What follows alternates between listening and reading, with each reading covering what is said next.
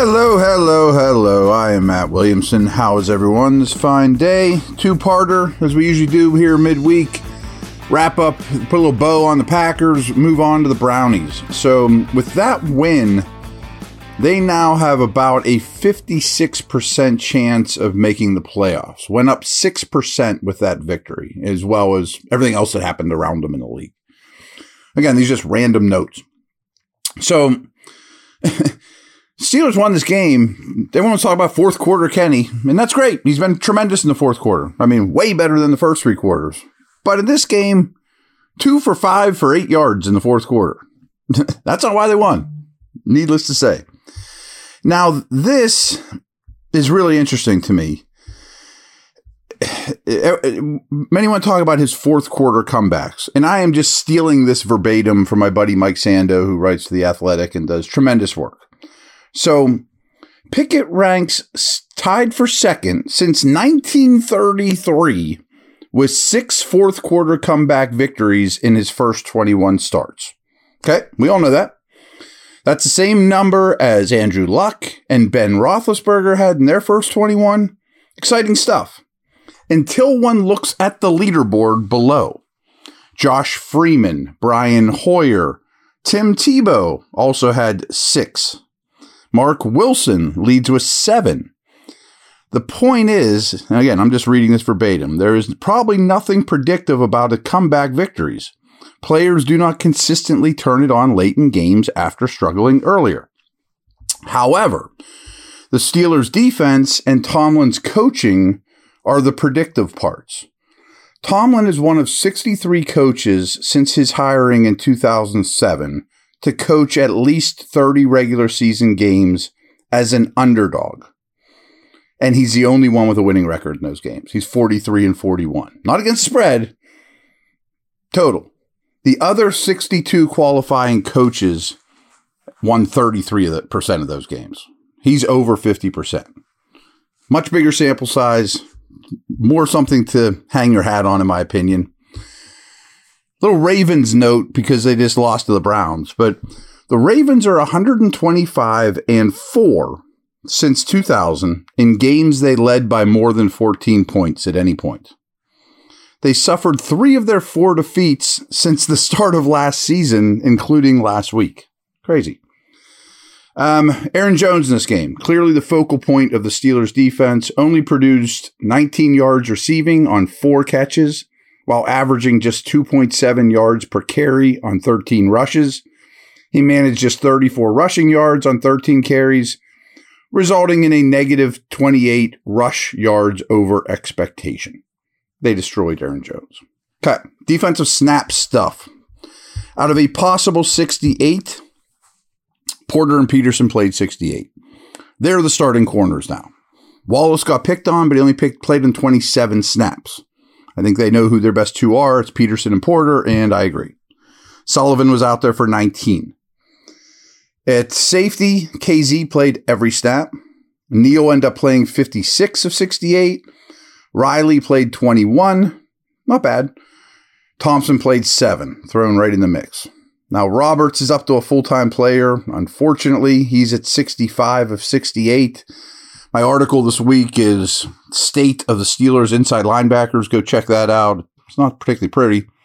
Robinson played 41. Alexander only lasted for nine.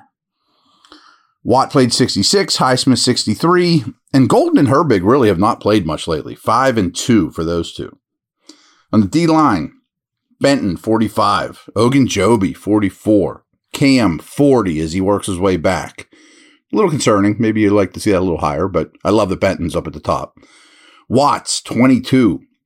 Loudermilk, 8. Leal, only 4. Not sure why Loudermilk over Leal, but not going to look too much into that.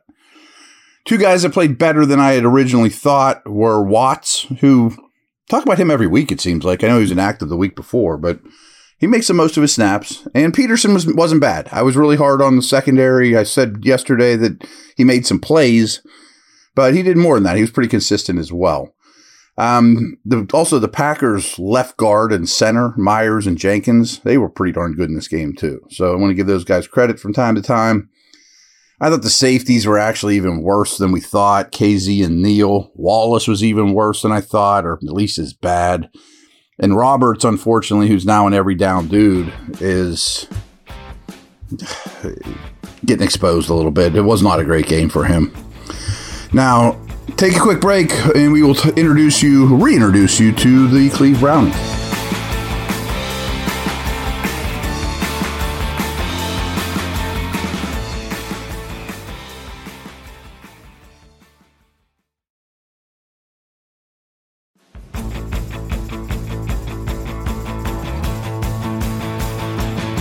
All right, matchup overview stuff.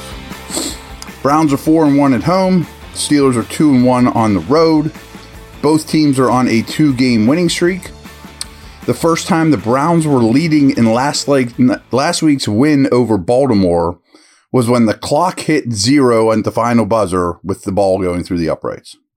Steelers are 13 and 5 in their last 18 games. Cleveland's outscored their opponents by 44 points. Steelers have been outscored by 26. Steelers, as you know, are now 6 and 0 in games decided by one score or less. They now have nine straight victories in one score games. Kind of an art to that, too. Hang with me. This is a big bullet point, but there's a lot of good stuff here with Steeler turnover differential. Their plus 10 is best in the NFL. Browns are minus 4. Steelers defense has the most turnovers created, 18, but Cleveland's not far behind. They've created 15. Pittsburgh has 10 interceptions compared to 9 for the Browns. Only the Chargers have recovered more fumbles than Pittsburgh's defense. Cleveland turned the ball over 19 times, the most in the league. Cleveland has turned the ball over 19 times, the most in the league. The Chargers are the only team with fewer turnovers than the Steelers, who have only turned it over eight compared to 19 for the Browns. The Raiders are the only offense with more interceptions than Cleveland, while the Steelers have lost just two fumbles, the fewest in the NFL. A lot there. They're going to be a huge key to this game. In the most recent meeting, a Steelers win, as you know, Pittsburgh turned the ball over twice. However, the Browns turned it over four times, missed a field goal, and was 0 for 2 on fourth downs, all of which are turnovers in my book. In that game, Pittsburgh scored 26 points despite never snapping the ball inside the Browns' 30 yard line, if you recall. That's bonkers. Uh, Kenny Pickett has appeared in 22 career games. In the games he's thrown an interception, they're 2 and 6, even one. Games he has not, 11 and 3. Pretty strong trend. I mean, I don't think that's fluky at all. In 12 games in a Browns uniform, Deshaun Watson has fumbled six times. In his career 66 games played, he's fumbled 36 times. He's also thrown 46 career interceptions and nine with the Browns. Very different in terms of protecting the football here with the quarterbacks. The Steelers and Browns offenses have converted a set of downs into a new set of downs 66% of the time. Only the Jets, Giants, and Patriots are worse. League average is 70%. However, Cleveland's defense is the best in the league by a wide margin at this metric, at 56% allowed. Put that in context, the Jets are second best at 64%. Pittsburgh's defense is league average 70%. Easily the highest in the league. The Browns lead the league in time of possession at 34 12 per game. And over their past three games, they're at 35 46. Steelers come in at 27 31.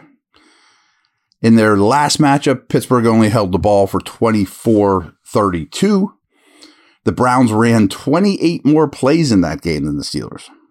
Last week, Cleveland had 34 15 compared to 25 45 for the, ball, for the Ravens and ran 25 more plays than Baltimore. It's nuts.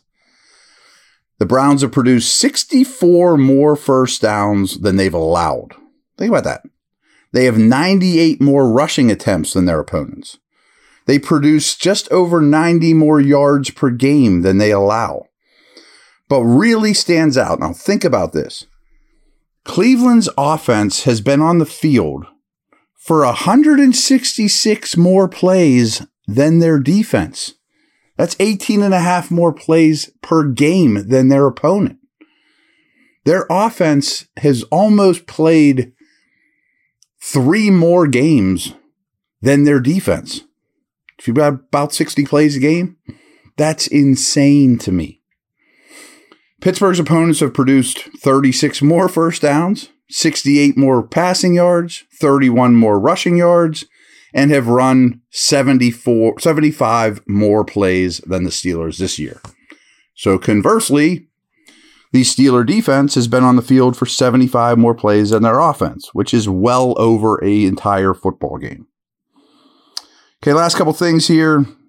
Earlier in the year, they outrushed the Steelers by 143 yards in that game. And last thing, which doesn't inspire a lot of confidence to keep this team out of the playoffs, based off current EPA, only four teams have an easier schedule going forward than the Brownies. So, Brownies win this one, they're in really good shape for the playoffs. Actually, so are the Steelers. I mean, it's with Bengals losing, Bills losing, et cetera, et cetera. That's a wrap. Good one today. Over and out.